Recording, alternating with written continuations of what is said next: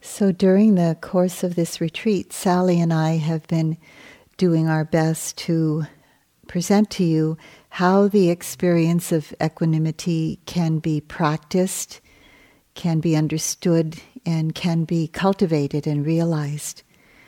And so, we've given various um, slants and aspects of it that help you to understand the way it is balancing that it's not this precarious balance like you're on a razor's edge and if you fall this way you know you're you're not being equanimous or you just tip that way a little bit you're not it's being equanimous.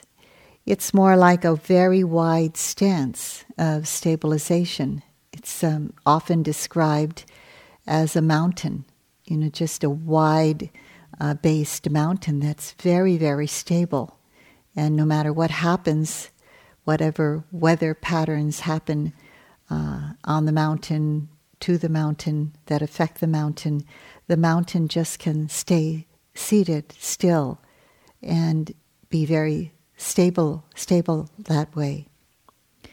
So also it's likened to vast space, which Sally so beautifully presented this morning, uh, this kind of big sky understanding how things can come into the sky, do its changing thing, and dissolve, just like clouds in the sky. And uh, it's, it's the way it is with thoughts, with formations, uh, bodily formations, mental formations as well. That this sky and this vast space doesn't have to have any boundaries. It's, it's not like this is good and bad, and we separate it into this is um, uh, pleasant or unpleasant, and one is more favorable than another. And it's more like it's all part of how life is. Nothing is apart, no part left out.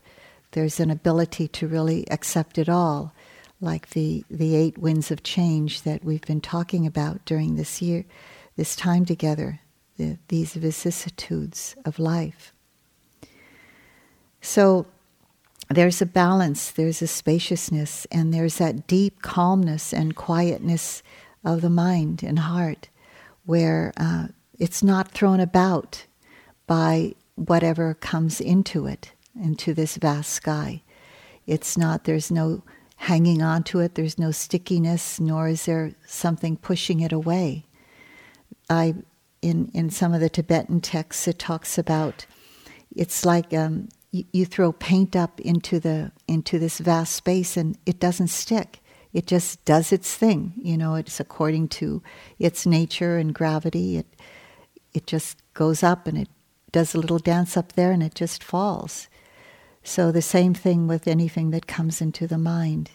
We begin to see that experientially. It's not uh, book knowledge. It's not because somebody told us so but because we realize it ourselves so there's this deep calmness and quietness of the mind, and it's what we call resting the mind before it falls into extremes. That equanimity that can see it going. When I explain that the near and far enemy, uh, there's an ability for awareness to see it going towards, for example, the extreme of attachment or aversion, and it it really sees it's going in that direction and before it can actually that whatever is there can grab hold of it through delusion and ignorance uh, there's mindfulness which is you know lighting up the mind. It sees what's happening and it can come back to the middle path. It can come back to the middle ground.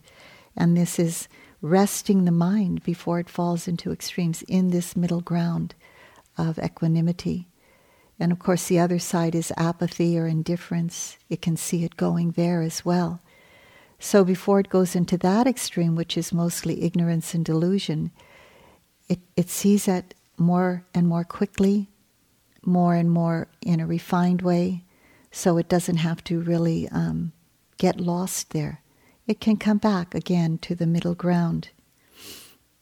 And then also, of course, very important, and as because we started out with metta, we realize that um, metta is the base of all of this, the kindness. It's a kind heart that's able to be equanimous. It's not a dry and distant and callous heart that's that way. It's a very kind, it does it out of kindness towards oneself. It does it out of kindness towards others. So there's balance, there's spaciousness, there's deep calmness, quietness of the mind, the propensity to find the resting place in the middle. And there's also the, the very deep kindness. The heart is in it. It's really the heart and the mind together, an integration of both. And the the fifth thing that we've imparted during this time here together is the understanding of karma, which is the main phrase that's used in equanimity. All beings are owners of their karma. Their happiness or unhappiness depends upon their intentions, their actions, not upon my wishes. Although, of course, what we do has an effect, has um, it, it can help a person, and we must do that. We must do everything we can to help, to benefit. But we know in the end that their karma is much more powerful than anything, you know. I, I said in a group, but I didn't say to all of you that um, I, I'm a mother of four grown children, and, and um, I have some grandchildren too. And I see with all of them that no matter how loud I yell, and how how much I make my point that you know you're going down this river and you're going to come to a waterfall and you know that might kill you or it might cause great injury to you. But you know they have their own karma and and that's why that saying all of my kids have their own journey. Um, that was how that came to me that phrase all beings have their own journey because they could be going down that river and saying okay, mom, we hear you, but we're still going. That, that's what we want to do, you know? And it's like, uh, you know, I can't control that. Because that river of karma is so much more powerful than no matter what I do to say to, eh, to help, to, to give them a warning or to say, you know, I care about you, I'm doing everything I can, and I'm yelling to you with the, my loudest voice, don't go in that direction but they still do because that's their journey. And nothing I could say, even as their good mother, uh, is going to stop them. So, um, so it doesn't mean that we don't say anything, that we don't do anything. And I want to make that point because it seems like in the West we have this kind, this understanding in our, in our socialization it's um, it's very different. In, equanimity has a very different sense in in Asian countries. Um, that's my experience anyway. But so I really have to explain all the time. It doesn't mean that we don't do anything. Yes, we do what we have to do. We do everything we can to benefit, to help. But uh, you know, their karma is much more powerful. Whoever we're helping out there. And so maybe our karma it can be more powerful sometimes um, but even with my own children i've seen that you know it, it's hard. You know we see them do things we see close family members do things that we don't we see that it's hurtful to them and oh, you know all we can do is accept that it's all part of this big cause and effect relationship. So I wanted to present to you tonight equanimity of insight, and mostly the insight about the trajectory of our path and how it brings us to deepening ways of understanding life, and to give you a sense of, of the path of practice that we're on. What I wanted to present were um, these seven factors of enlightenment, or these seven bojjhangas and it's really, the word for the seven factors of enlightenment. So it's um, kind of in a very, very general, general way. It's a way of uh, helping all of us to understand what happens on the path of practice. What are the activating forces? What are the tranquilizing forces? And the end tranquilizing force is equanimity. So, how do we get there? So, I wanted to use the this um, kind of map of how it happens in that way. It's a very general map. There's much more precise maps of um, very refined experiences that we have along the path. But this is um, this is just one way to look at it.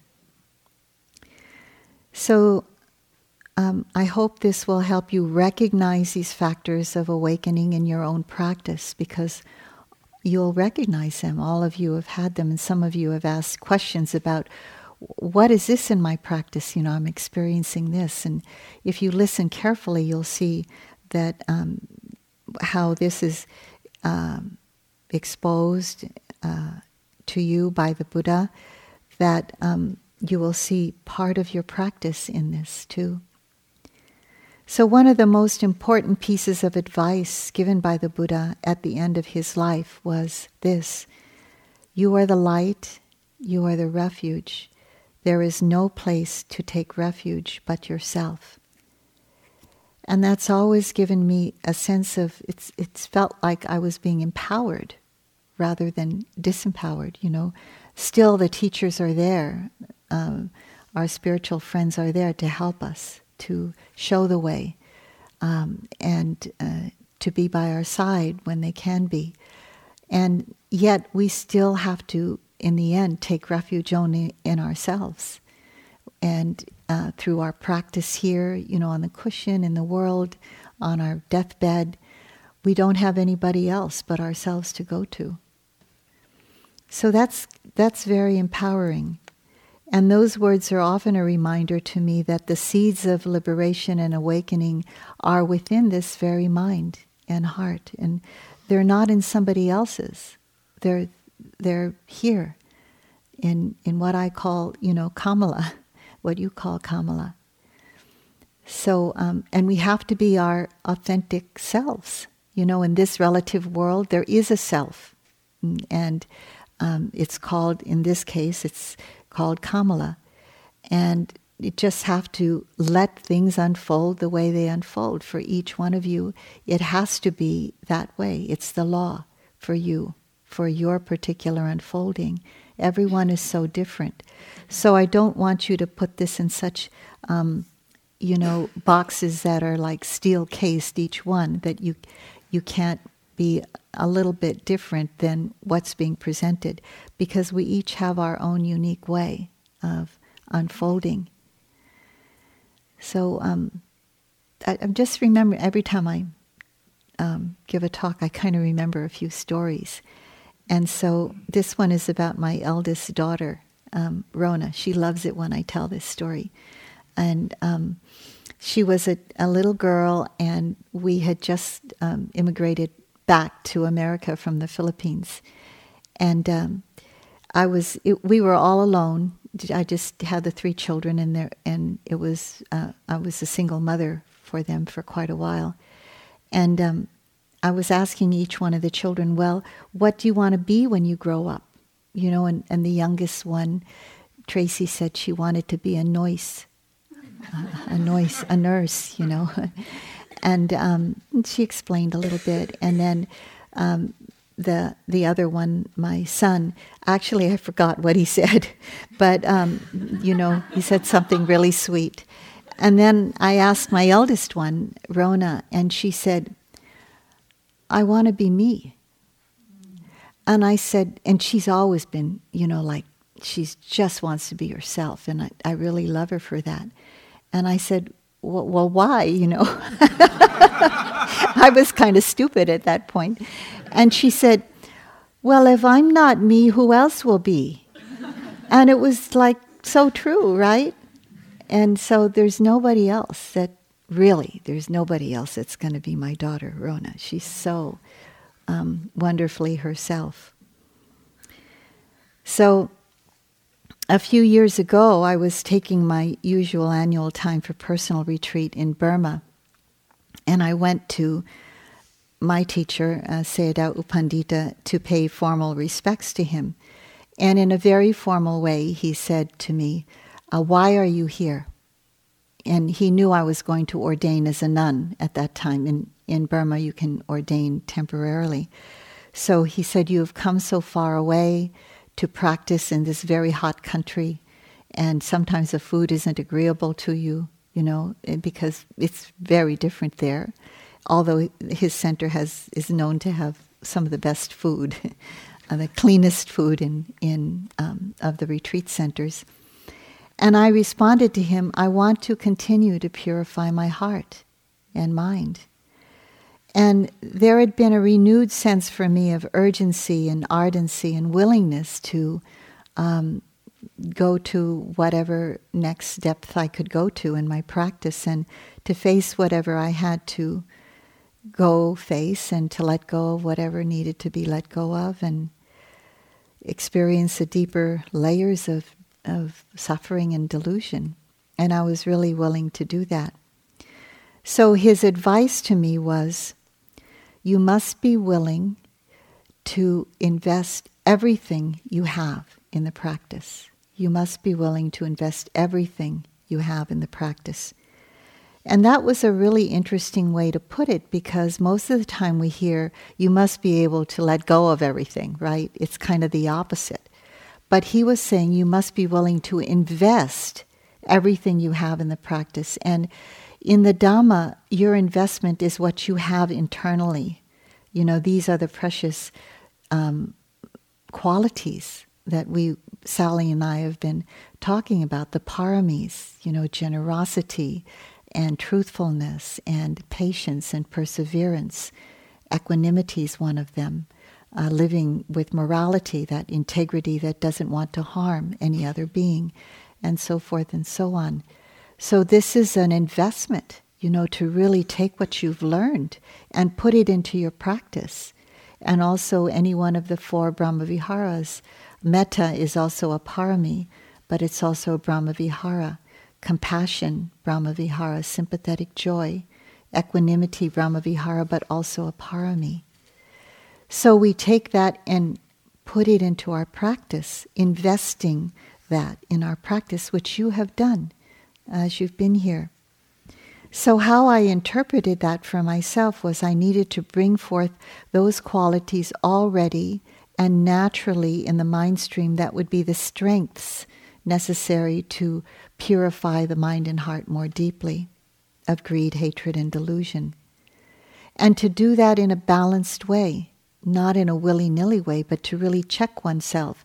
Is there too much energy or too less? Is there too much concentration that can cause dullness of mind? Or, um, you know, is there restlessness in the mind? Just to see what the energy factors are, how balanced it is. So, these qualities um, that I'm going to present to you are the seven factors of enlightenment, or sometimes we're we call them the seven factors of awakening because these are the factors that awaken us to the truth of life. And it's that awakening to those factors of wisdom that really liberate the mind. So they're gradually developed because of the support of in this retreat, the support of silence and the relative seclusion and the continuity of our practice this continuity um, really develops that balanced effort that we need. So I call it gentle, persevering effort. It's not like a big striving push, it's more like gentle but clear, moment to moment to moment. Sometimes not clear, but that's okay. Then we take the next moment. Don't get too wigged out about things like that. So, our commitment to explore what's really going on inside more deeply um, can be known with this kind of seclusion, can be known with this kind of support that we have, that we're constantly giving you support and saying what could be done next, how to look at your practice, how to understand it, and um, then to do it. You know, to actually apply what we what we offer. Which is kind of the hard part sometimes because you know we like to just listen and agree. Oh that sounds good but then to actually apply it takes a different kind of effort. So, our commitment to explore what's really going on on the inside is um, by way of doing the practice in the way we did. We're constantly, as we have been telling you, um, even in the Vipassana practice in the morning and in the equanimity practice in the afternoon, to turn your attention and look what's going on in the mind. You know, not just stay focused on what's going on in what the trigger is, but to know what, what gets activated in here. So it's constantly seeing what's turning you this way, turning you this way all the time. So this has been a very important component of our retreat. And this, where you know, we've been developing equanimity about what's going on out there, but mostly what's going on in here and seeing more deeply into the nature of this reality here.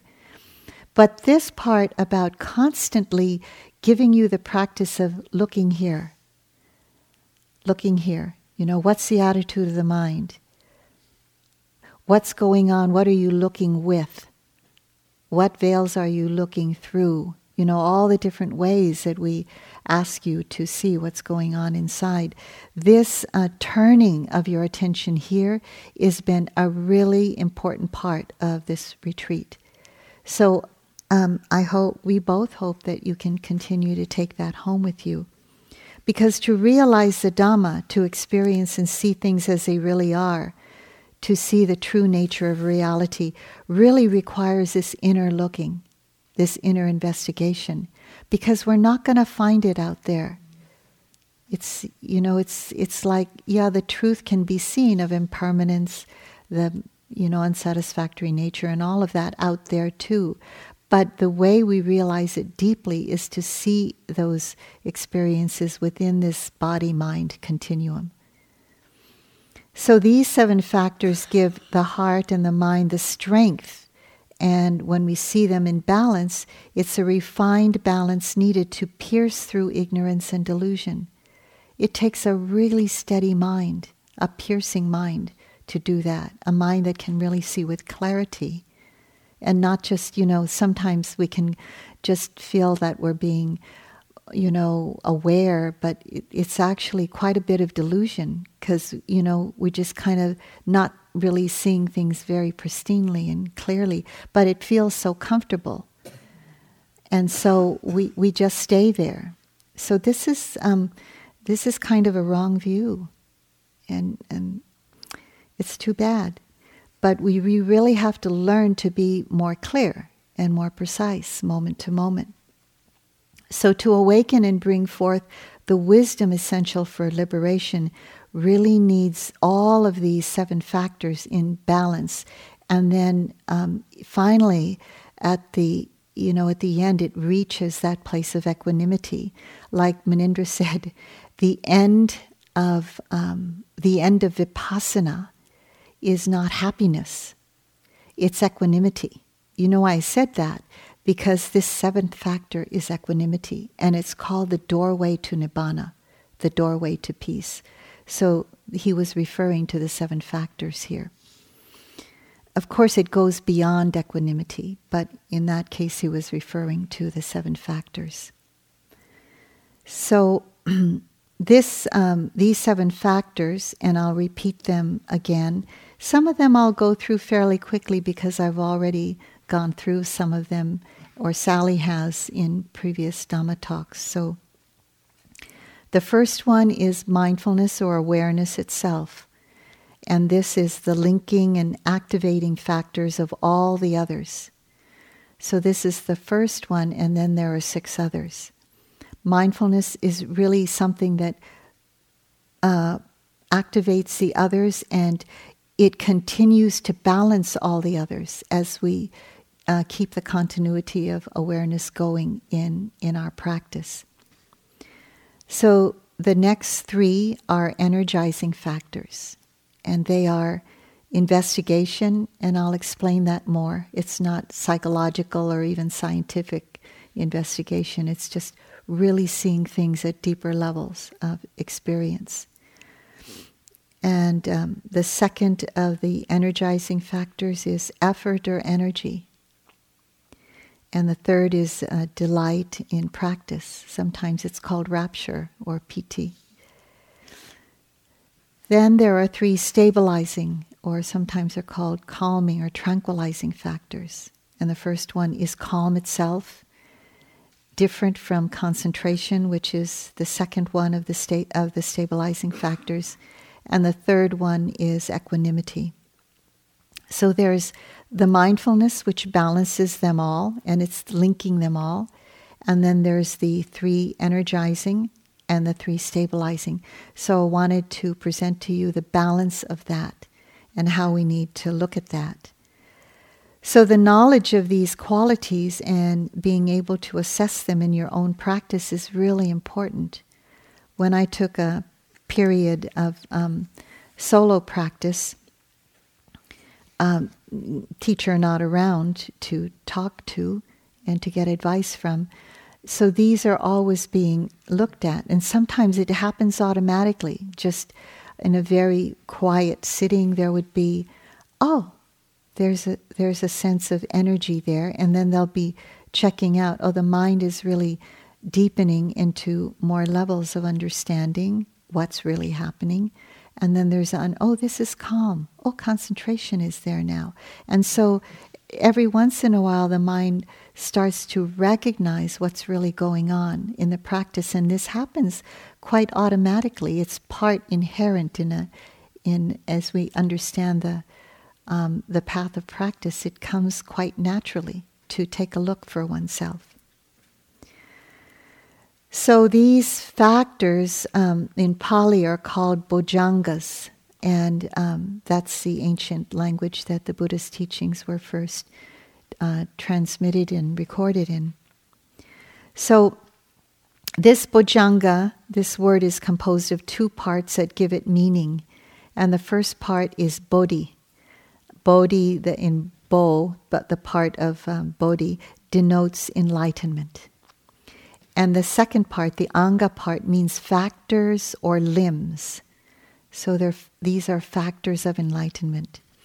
Factors for insight, for wisdom to arise, that release the mind and heart from suffering. So one of the Buddha's disciples asked him, How far is this name applicable? And the Buddha answered, These factors conduce to enlightenment. That's why they are so called. It's just really a fact. So it's important to be carefully aware of those causes and conditions that nourish and contribute to a fully awakened mind and heart. And um, one of those powerful conditions is when the mind is relaxed, when there's a, not a striving, when there's continuous yet clear awareness of the predominant experience. And so we start you out with grounding experiences, being with the body, the breath, as the Buddha started out.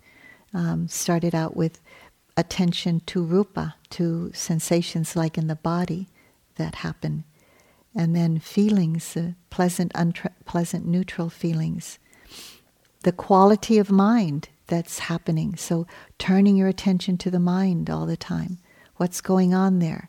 Anger, attachment, joy, compassion, whatever the quality of the mind is, just recognizing that.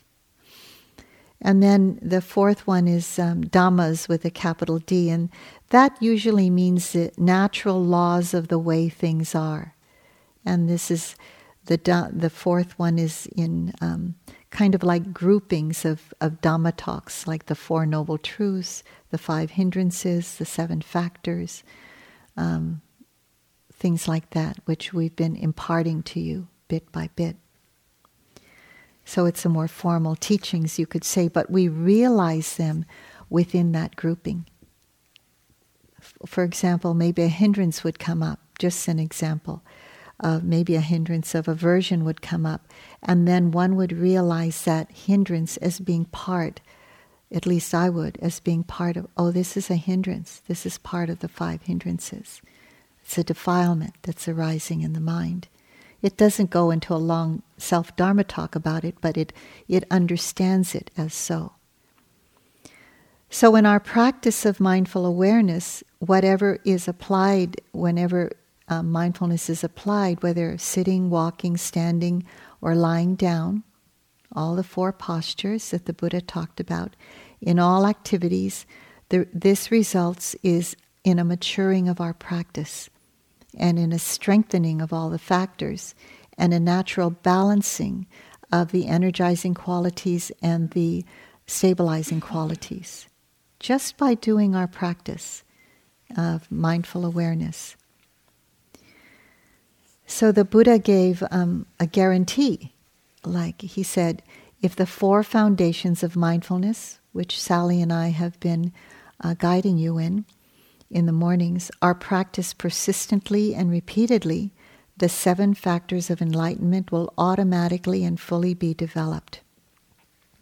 So, this was his reassuring promise to us that this would happen.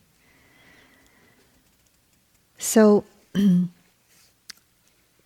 Buddha said from this um, passage in the numerical discourses I declare, O monks, that liberation by supreme knowledge has its nutriment. It is not without a nutriment. And what is the nutriment of liberation by supreme knowledge? The seven factors of enlightenment should be the answer. So, this is an extremely important Dhamma understanding. Um, the Dhamma teaching is meant to help you become more aware and more knowledgeable of the path of practice for yourself and to be able to recognize these so that they're strengthened. Every time there's a recognition of them, they're actually strengthened. And it's the pathway there or that particular area kind of lights up in the mind. And so we can see it more easily when they're recognized over and over and over again. So we know where we need more energy or less effort. Um, we know when maybe uh, we need a little more calmness, and so we, we stop distracting ourselves. You know, those kinds of adjustments happen in our practice. So It's said that mindfulness develops all the others. It not only links them, balances them to the right degree, but it really develops all the others. So, this is a really important factor. Just keeping continuous mindfulness. Sometimes people don't even know, you know, they're, you don't have to be that pristinely clear sometimes. You, you just keep practicing, and all of these come into um, balance and to clear awareness. And then all of a sudden you really recognize, whew, just feel a real sense of calmness now. Or that the mind can connect and sustain with an object, and that concentration is just so strong in that moment. Or you see the mind not reactive to anything. And there's, a, there's this understanding all of a sudden, wow, there's no reactivity.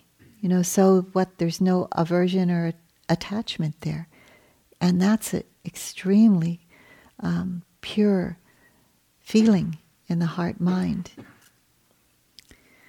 So I took some time the other evening to describe mindful awareness and uh, just go over a few things. Um, you heard this already, but like probably some of you have heard even this talk many times already. So in the Dhamma, it's really helpful to hear the talks over and over again because you always pick up something new. At least I do. So awareness itself is not an easy quality to know because we're usually concerned with the object of what we're paying attention to and not really looking more closely to the awareness itself, which we, we can learn to do also. But awareness itself is um, that function of awareness is not forgetting. I talked about that the other evening. It's about remembering, but not remembering the past or e- even, you know, um, not remembering to plan to the, for the future, but it's remembering to be awake, remembering to be present, remembering to be aware. So, this means when that's happening, that the mind is not ignoring or being in ignorance. Because when, we're, when there's no awareness, it, there's ignorance happening or delusion happening. Ignorance is a little slightly different from delusion. Ignorance is when there is an ignore, a total ignoring of what's going on. It's like not even seeing it. It's like turning away, which we can often do when things are uncomfortable. But delusion is seeing it, but misinterpreting what is being seen. And mostly it's about seeing um, that something's permanent when it's really impermanent. Seeing that there is a self when really there is no self. Or seeing, or seeing something and understanding that this is always going to give forever satisfaction when in reality it won't give lasting satisfaction. So that's um, delusion. Seeing things but seeing wrongly, actually, or misinterpreting it. So in my own practice, I've seen that at least there are um, two levels of understanding of this sati. And the first and most obvious is not to let the mind wander off into a daydream too long. Or when it does, you know, to be ready to bring it back to the present moment of actually recognizing that it's wandering and not to rush back to the breath, but to recognize just what, what ended in that moment. You know, when the mind just wakes up and says, Oh, wandering. And so that is to see that that wandering mind just start fading away in that moment. And then notice the next moment, which may be the breath or it may be another more predominant experience, not the breath. So when it goes into unnecessary proliferation, what we call papancha, about the present moment, it starts to remember more quickly to come back to the actual experience and not be lost in that fantasy. So, more and more, uh, the mind is more quick to pick it up. When we make a practice of picking up and we're not so um, fascinated by our thoughts or hypnotized by our thoughts. So, that's the first level of, you know, being able to really let those fantasies go by and come to know that it's happening and come back to the present moment of whatever is being known then. But the second level is not so obvious. It's to actually recognize that mindfulness is happening. And this is a part where, you know, we're not so um, we're not so practiced in knowing awareness. We're more practiced in knowing the object of awareness. So when we come back over and over again we, and we recognize that, oh, awareness is happening, mindfulness is happening. And Sally and I were pointing to that, that wasn't the main point of our practice this time. It was more equanimity. So, and we needed, we would need more time to go into that.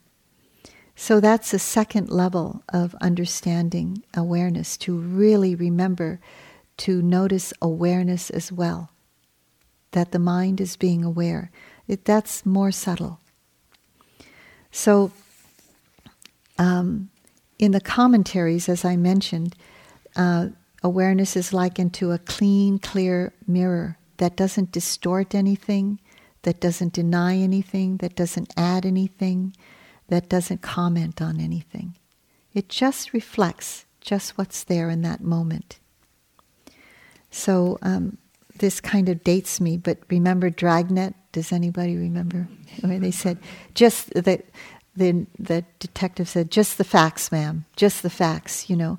So I, I would say that to myself sometime, just the bare facts. You know, I don't need to comment all around it or what happened when I was a little girl, but just this is painful. This is dukkha. This is anger. This is attachment, whatever. So um, the characteristic of mindfulness, which I didn't talk about the other day, is this being able to not just float on the surface, but it's like a rock that's put, uh, a pebble that's put on a pond, the surface of a pond. It really sinks down to deeper levels, and it notices whatever whatever is happening at deeper levels, not just at the surface of things or at the thinking level, for example but it really sees more deeply into that. So, those are the basic qualities of mindfulness itself the linking, the de- balancing, and the developing factor of all the others. And then there's investigation, which is the first of the, um, of the energizing factors. Now, this is not an investigation of the past or the future. It's more being with the present moment and really kind of coming close to the present moment. It's not investigating by philosophizing or psychologizing or like trying to understand it even in a Dhamma way. It's um, what's going on in terms of direct knowledge of what's going on. So, for example, um, directly experiencing the present moment as a different aspects of how pain manifests in the body. You know, it's tightness, tension, pressure, jabbing, stabbing, um, you know, coolness, heat to extreme levels sometimes. So it, it really is that kind of direct experience. It sees what we call the unique characteristics of what we call pain. We're not just saying pain, pain. You know, we go kind of to a deeper level and see that, oh, this is just contraction, expansion, heat, warmth, coolness, um, stabbing, roughness, smoothness, all of those ways that can be, uh, those experiences can be described in a more um, natural manner, just like, um, you know, organically, like earth, wind, fire, and water, earth, air, fire, and water, the kind of um, natural ways that, that they are exposing themselves.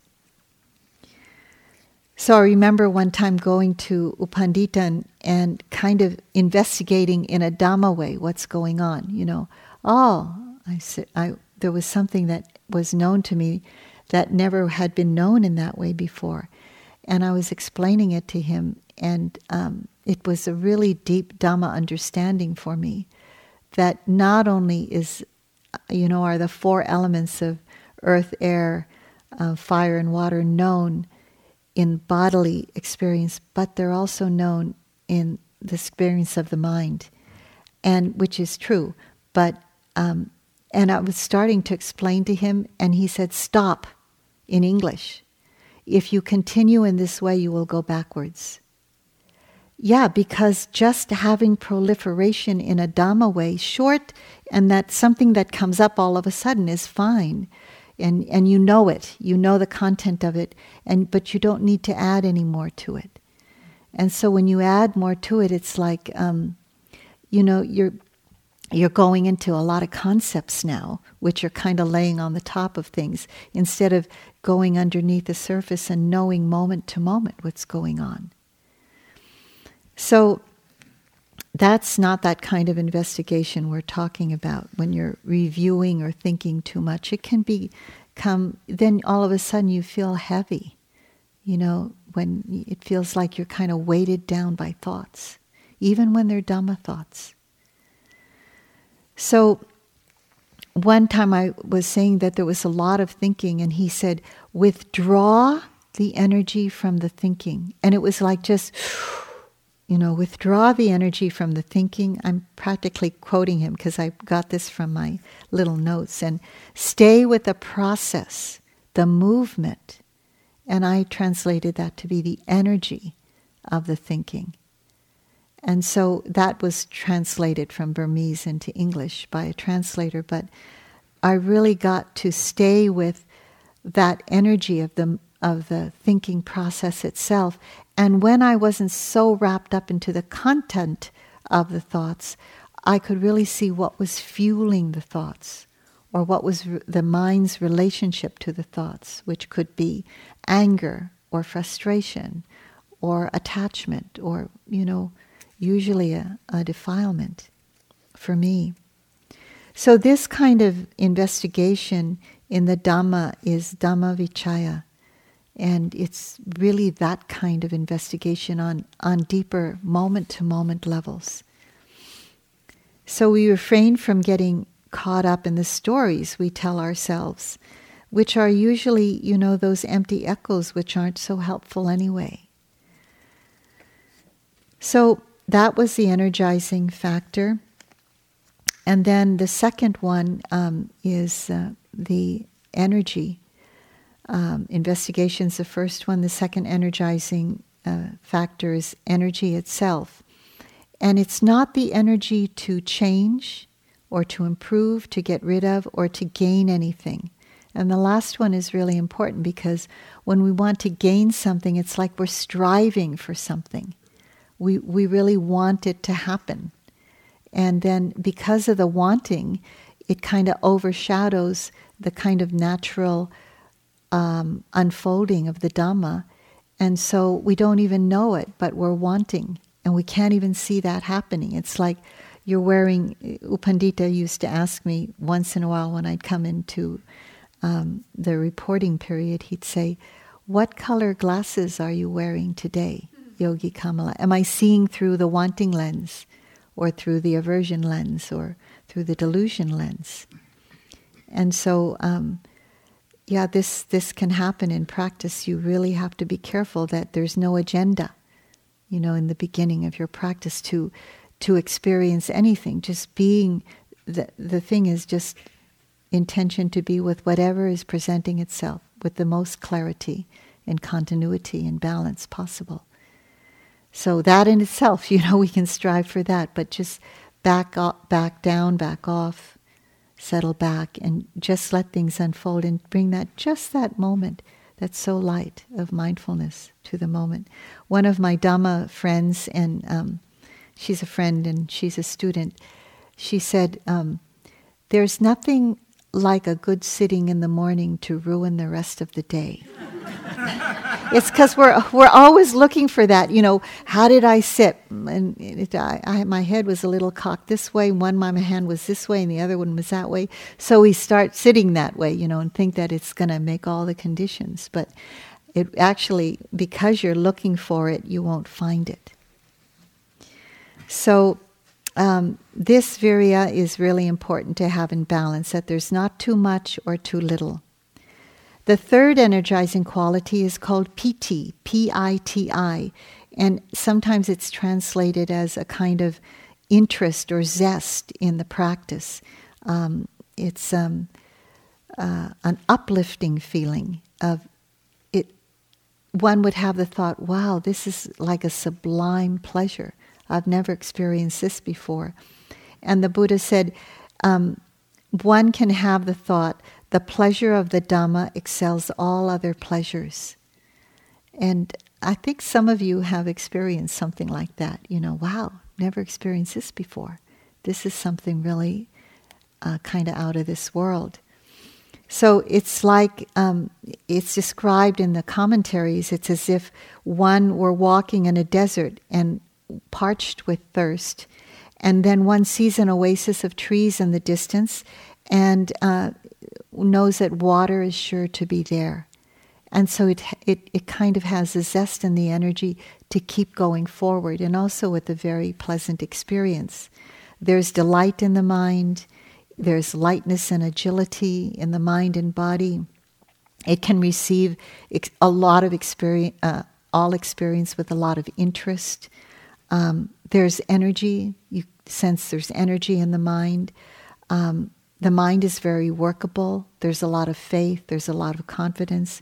These are all the symptoms of this area. Uh, painful sensations that are rough turn to soft and smooth and gentle, and it feels like little tapping sometimes. It's very, very, very gentle. You feel like floating or flying sometimes. Uh, it feels like you can just fly.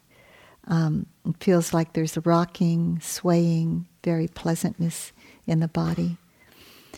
So there's different kinds of piti, um, but it can be momentary, it can be overwhelming, it can feel rapturous and um, pervasive. So some people think that this is enlightenment, and this is um, this is one of the places where one stops in practice and doesn't want to go forth because you want to hold on to this moment. But if you do that, you won't go forward into what's deeper. Um, you really have to let go. Conditions came together and made this happen. They may come together again. But if they don't, it doesn't mean that something's wrong with your practice. It means that you're going forth, you're going forward. Um, if you continue with the mindful awareness, with that continuity. So then there's calm in, in the mind body. Um, you feel delight in the practice, and uh, you really have a subjective experience of inner quietness, like a calm, placid lake that's happening. Remember, I said that in piti, it feels like you're in the desert, and from afar you see um, an oasis of trees, and you think, oh, water's there. I'm going to get to the water. Well, what happens when we experience calm? It's as if we got to the water and you drink the water. And then that puts this feeling, a subjective experience of this feeling of a real relief. And it's deeper. It's deeper than you've, you've shifted from the energizing to the tranquilizing experiences. And it really feels like there's a shift there at that moment. And then the, another deep stabilizing factor is concentration itself, where it feels like the energy momentarily on each changing moment is not distracted. It really is connects and sustains in that moment, and then something else arises. It connects and sustains in that moment. And the function of samadhi, it's called samadhi, which is this concentration, is to collect the mind and it gives a very secure feeling. And um, there's that understanding that the defilements, the mind is so collected because the the energy is going towards each changing object and it makes this kind of field of protection around you. And so the, the defilements can't come in. So it feels so secure and protected at that time. It doesn't feel dissipated or dispersed or going in many directions. It feels very unified. So things are pretty clear at that moment. And um, so it's a very powerful time of practice. There's a lot of purity of mind during that time because no defilements can come in. And the stabilizing factor of equanimity begins to develop during that time even more powerfully. This is called the doorway to peace because it's this is the, the precursor to nibbana, to the mind kind of leaping into the unconditioned. It's an experience that is prevalent just before that moment. And so sometimes for people, this takes a long time to develop, even maybe over retreats or over years it takes to develop. For some people, it it, it's short, you know. It, it, it may take just a sitting, or I mean, those are really good karma people, but I'm not one of those. so uh, it it happens, and it's very, very um, it's very sublime when this is um, happening in one's practice. It's the result of calm a calm and concentrated mind with a continuity of mindfulness on changing objects. This is the vipassana equanimity. It uh, feels like a very balanced stillness inside, and it feels really spacious, like anything can come into that space and the mind won't react to it. It just comes, it changes, and it goes. And at at some point in practice, it just sees things going. It, it, it's, so, it's happening so quickly that you just see the passing away of everything. And sometimes people think, I'm not seeing the whole thing. Well, it's, it's the law to not see everything at that moment because you're just seeing how things pass away so quickly. So you're really seeing the ephemeral nature of that experience. And so that's a really important understanding to have experientially to see the ephemeral nature because one starts to realize that, oh, that's the nature of everything. You know, whatever the mo- body is comprised of, whatever the mind is comprised of. And this is not secondary knowledge, this is direct knowledge.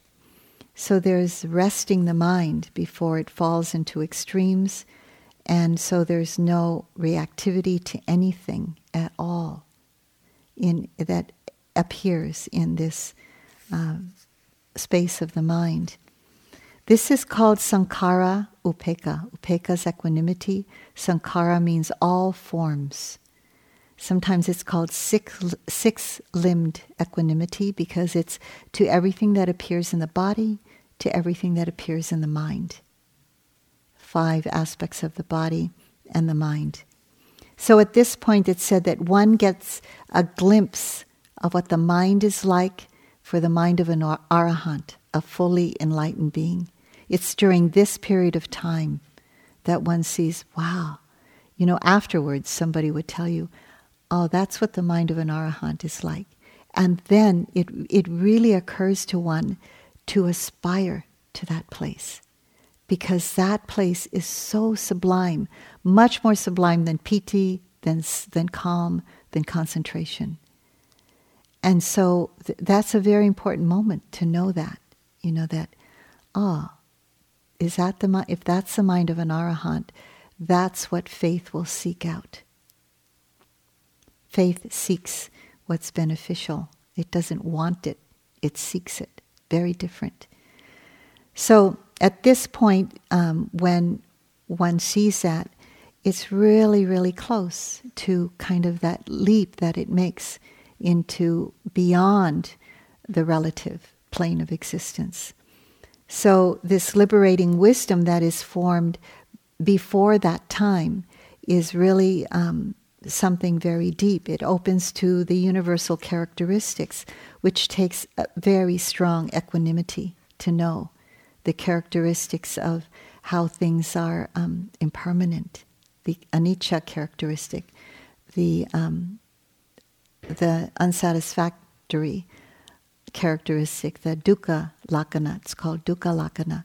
To understand dukkha, I'll, I'll fill those out a little more, and to understand the impersonal nature, the anatta lakkhana characteristic. So, during this period of like um, awareness being just dissolving, disappearing, the ending of all phenomena, there's a complete and deep restfulness in relationship to that experience.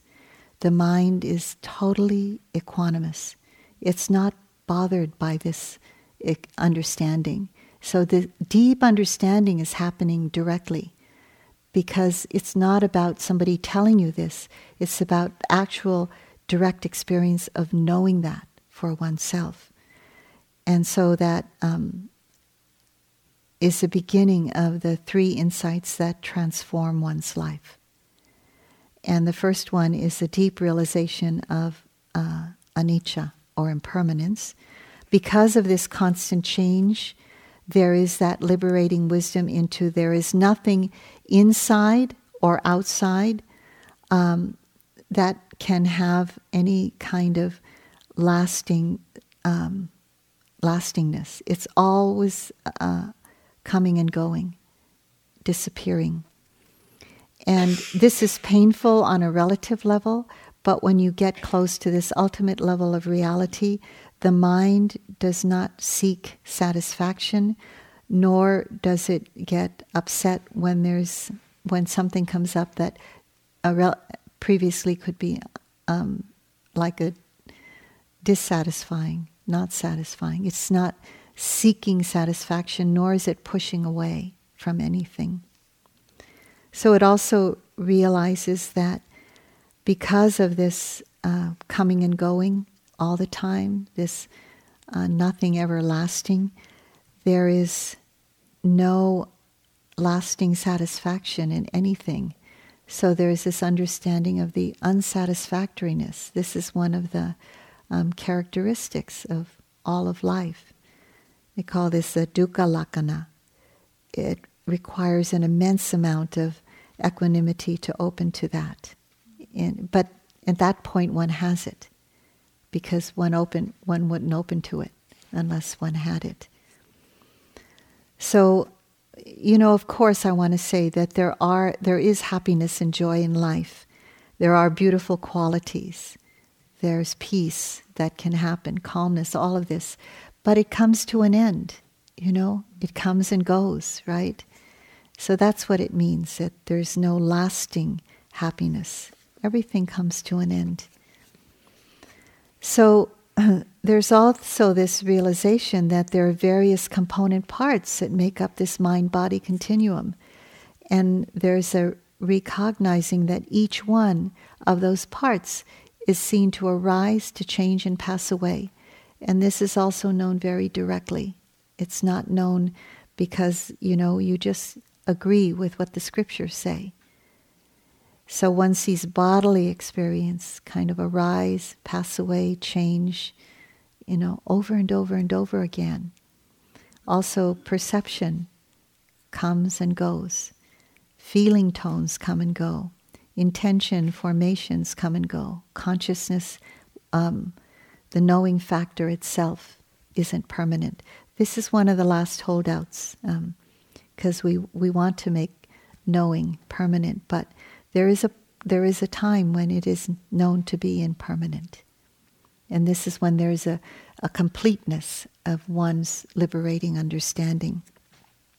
So, with all of this, there's an understanding that there's no solid entity inside or outside, around, or in any combination thereof of any of these five, what I just mentioned, the five aggregates.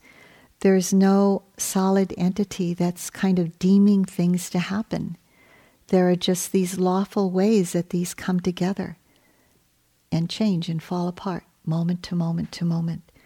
So one understands the impersonal nature of all of life.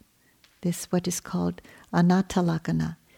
And the mind is completely at rest with this insight.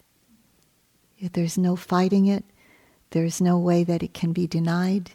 There's a complete acceptance of it in that moment. And from that time on, you can't go back to realizing anything else. So this is more and more deepened as the, as the practice goes on. And so, with this liberating wisdom, the mind and heart become purified of wrong view. And one one's mind starts turning to understanding this deep view of life and these three characteristics from a very powerful, um, liberating insight. So, the, because the mind is so pure at that time, there's an absence of greed, hatred, and delusion. Because of the purity of that moment, it is so close, it is the closest it can get to, um, to the unconditioned because of the purity of that moment, the, the absence of greed, hatred, and ignorance, delusion, that the possibility for it to leap into nibbana is very um, prevalent at that time. It may not, because maybe there's more, um, there's a greater need to, to understand those liberating insights, so it may stay in equanimity uh, for quite a while. And it can go backwards too into different under uh, different previous experiences, but that doesn't mean that it can go completely backwards and never experience equanimity again because it knows a pathway there and will find that path because it knows that's a path to liberation. So when the when the time is right, when all conditions are ripe, then from that moment, um, when all conditions are ripe, then the mind leaps into the unconditioned, and that is beyond all form, beyond all words, beyond any description. So nothing I could say would actually be really that helpful to you. And because you I could say a word and then you could say oh yeah I've experienced that or think that you have but really it's beyond and so um, it's better just to follow the path, you know, and then to know for yourself. And so, what is the what are the conditions also for that to happen? It's the Eightfold Noble Path. And so, those are the conditions for um, that to continue to go into the right condition, into the unconditioned. So the Buddha said in the Sutta Nipata, when there is nothing in the world that can trigger agitation, then one is free from the pain of longing. So when there is this no more longing, craving, clinging, which is the cause of um, suffering, which is the cause of dukkha, then there can be the end of dukkha, the cessation of dukkha. There can be this um, nibbana, is unconditioned. And so that is the third noble truth. So this is an exalted state of mind which bears the fruit of complete liberation.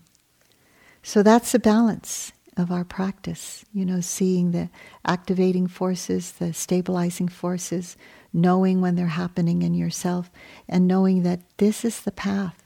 So, with, with absolutely no doubt, um, when you come to see those in yourself, you'll have unshakable doubt in the Dhamma. And you will know that you are the light.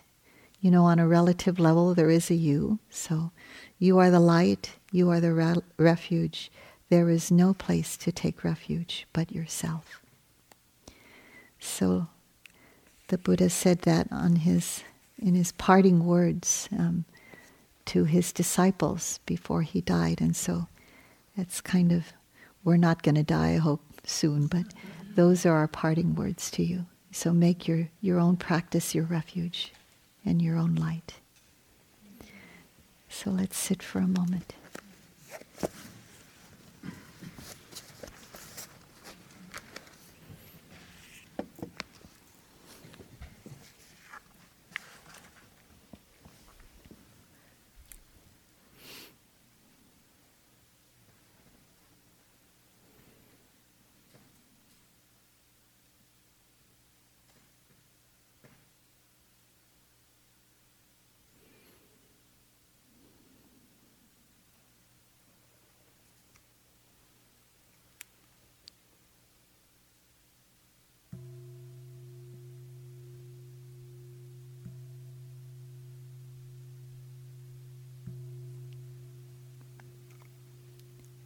Thank you for your kind attention. 20 minutes to walk or do what you need to do, and let's chant. Our last night of chanting, so maybe everybody or most everybody can show up. Yeah, di- we're, we're suffusing the divine abidings. Okay.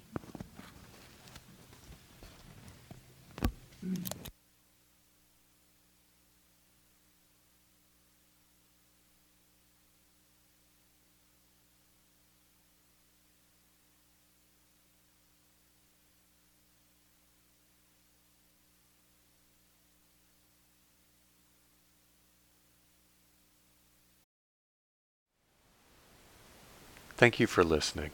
To learn how you can support the teachers and Dharma Seed, please visit dharmaseed.org slash donate.